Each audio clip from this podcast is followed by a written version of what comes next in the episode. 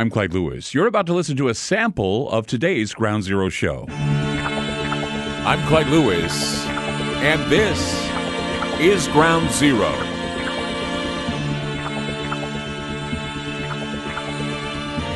The lines are open for you tonight. You call in 503 225 0860. That's 503 225 0860.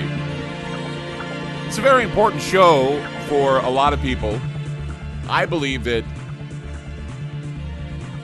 what I'm going to say tonight is very important, especially when you're trying to figure out what is really going on behind the scenes. This is not conspiracy theory I'm giving you tonight. This is reality, okay? I know a lot of people, you know, they say, well, you know, Clyde talks about conspiracy theory. Yeah, I observe it, I talk about it, I analyze it. Some of it I don't believe.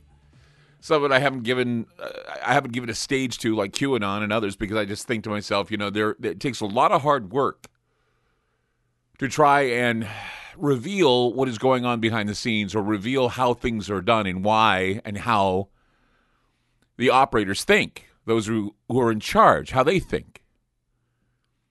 You know, I go to social media and I, I see people still posting anti Trump stuff. My blood starts to turn acidic because I realize that these people are not finding joy in their decision about their vote for Joe Biden. Has anyone ever stopped and wondered why, even though the people have spoken about a new president, that these same people cannot let go of Donald Trump? I mean, I was listening to conservative radio. They're still in the Trump camp. It's, it's still this like sort of cult of personality that still is there. It's like you know the Republican Party existed before Trump became president of the United States, right? And Joe Biden is not a savior not in any stretch. Of the. And the conspiracy has never been any conspiracy theory or conspiracy has never been about a political party. It's always been about the state against the people. And the hate right now, even though we're supposed to be unifying, we're supposed to be feeling better under this new president, the hate remains as we prepare for the show trial of President Trump with a needless impeachment or needless gathering together of these uh, uh, uh, of these I don't know what you call them anymore. They, they just something that the oligarchs know. They know that having this get together on February 8th, they know that it's going to seed more hostility as they waste more money carrying out something that's not going to heal wounds but tear away scabs. Now, if you ask why we have to continue this path of hate, you're immediately called a Trump supporter or worse. But I am now learning quickly that these so called party cultists are playing along because they think that they're included in this little resistance. They think they're included in this little group, this, this happy little group. They think they're included, okay? I'm sure many in the Trump camp think they're included. I'm sure Trump included a few people and made people feel good. But I'm seeing here that uh, people are a little bit I don't know. They're too trusting. They're under the impression that they're doing their part and that they will be rewarded for their loyalty and their devotion. Well, they're lying to themselves. They lie to themselves thinking that all this showboating is going to make them feel better and these choices are for the betterment of the country. But they're not. Okay? They're not. They're making a mockery of the country. They make a mockery of the Constitution. They make a mockery of the vote. And those that claim that they're doing this for you are not doing it for you. They're doing it for themselves. In an ideal democracy, a government serves at the behest of the people and should therefore serve the people or risk being voted out or worse. Now, in the sort of world where like for example, let's let's let's think of a you know I always relate to movies, I relate to books, I relate to things I see and read and participate in.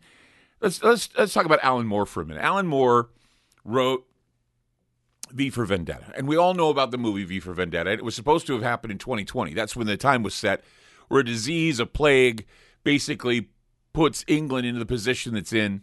The United States is in a horrible position as well. But in V for Vendetta, Alan Moore suggested that the people outnumber the politicians.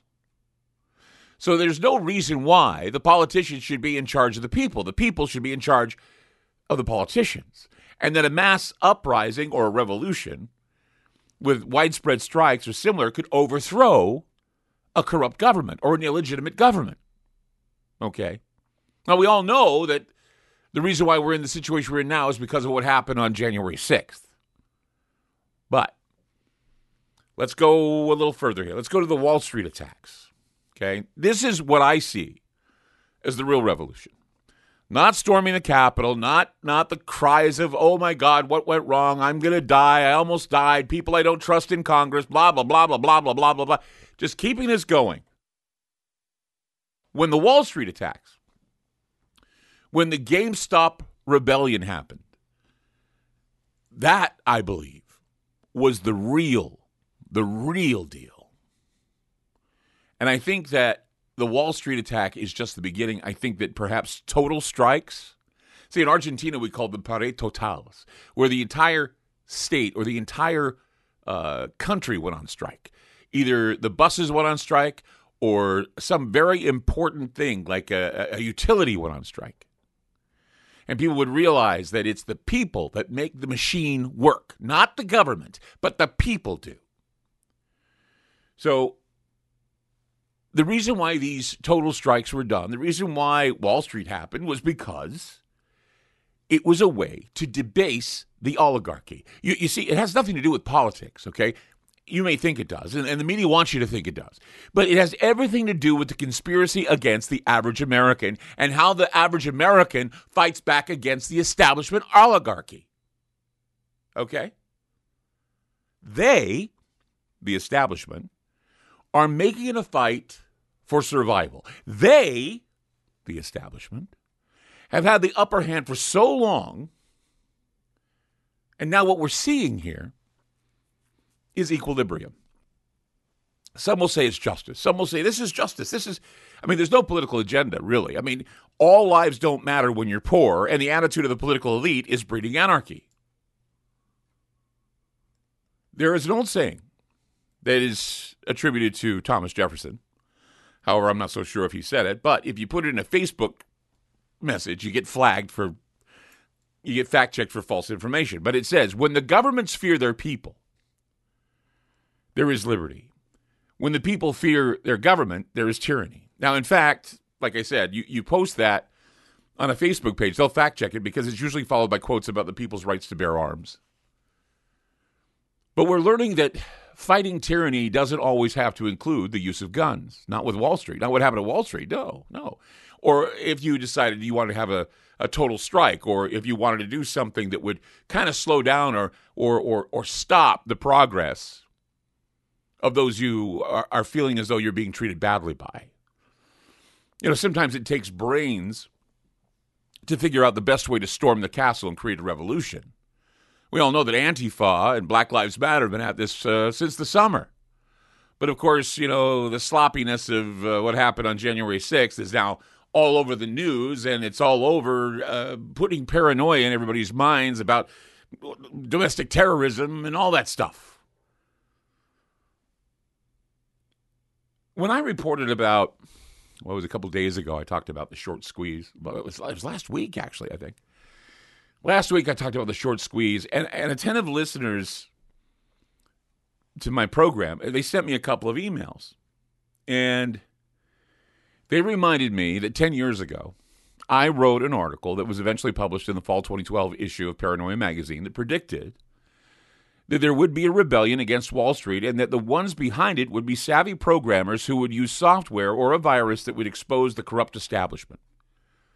It was the first published article since my national syndication agreement with Premiere Networks. It was kind of all timed well because it came out, they did a whole story on me, and then I wrote that story, and it was called The Storm is Coming. And a lot of people signed up for aftermath.media to read that article. That, that article is in Paranoia and it's available in the library. And so I decided I wanted to go to the library and read it over again, and I did. And when I read it over, I wanted to then, I mean, it was funny because I was up till four in the morning on Sunday watching The Dark Knight Rises, which is the Christopher Nolan Batman film, where Bane is the main character, and the League of Shadows, and and of course Bruce Wayne is you know, out of commission, and uh, Harvey Dent is dead, and you know, just a whole bunch. I mean, Gotham is just completely in shambles. I mean, Gotham wanted to believe in their own savior, Harvey Dent, who was a very smart, savvy, good-looking American man who who reached out to the people. We, he was the he was the people's candidate, and then he died, or then he lost favor with Gotham, and Batman lost favor with Gotham, and and, and everything was falling apart in Gotham City, kind of like what's going on in the country right now. Except this was released like ten years ago. Okay, but I saw this this uh, situation where Bane goes to the goes to Wall Street and using uh, some sort of a, a, software program or or some it was some way he could look into, you know, gutting the rich and taking their money away from them. And I, I, I was just watching that, thinking to myself, wow, you know, what was it that I saw in this film?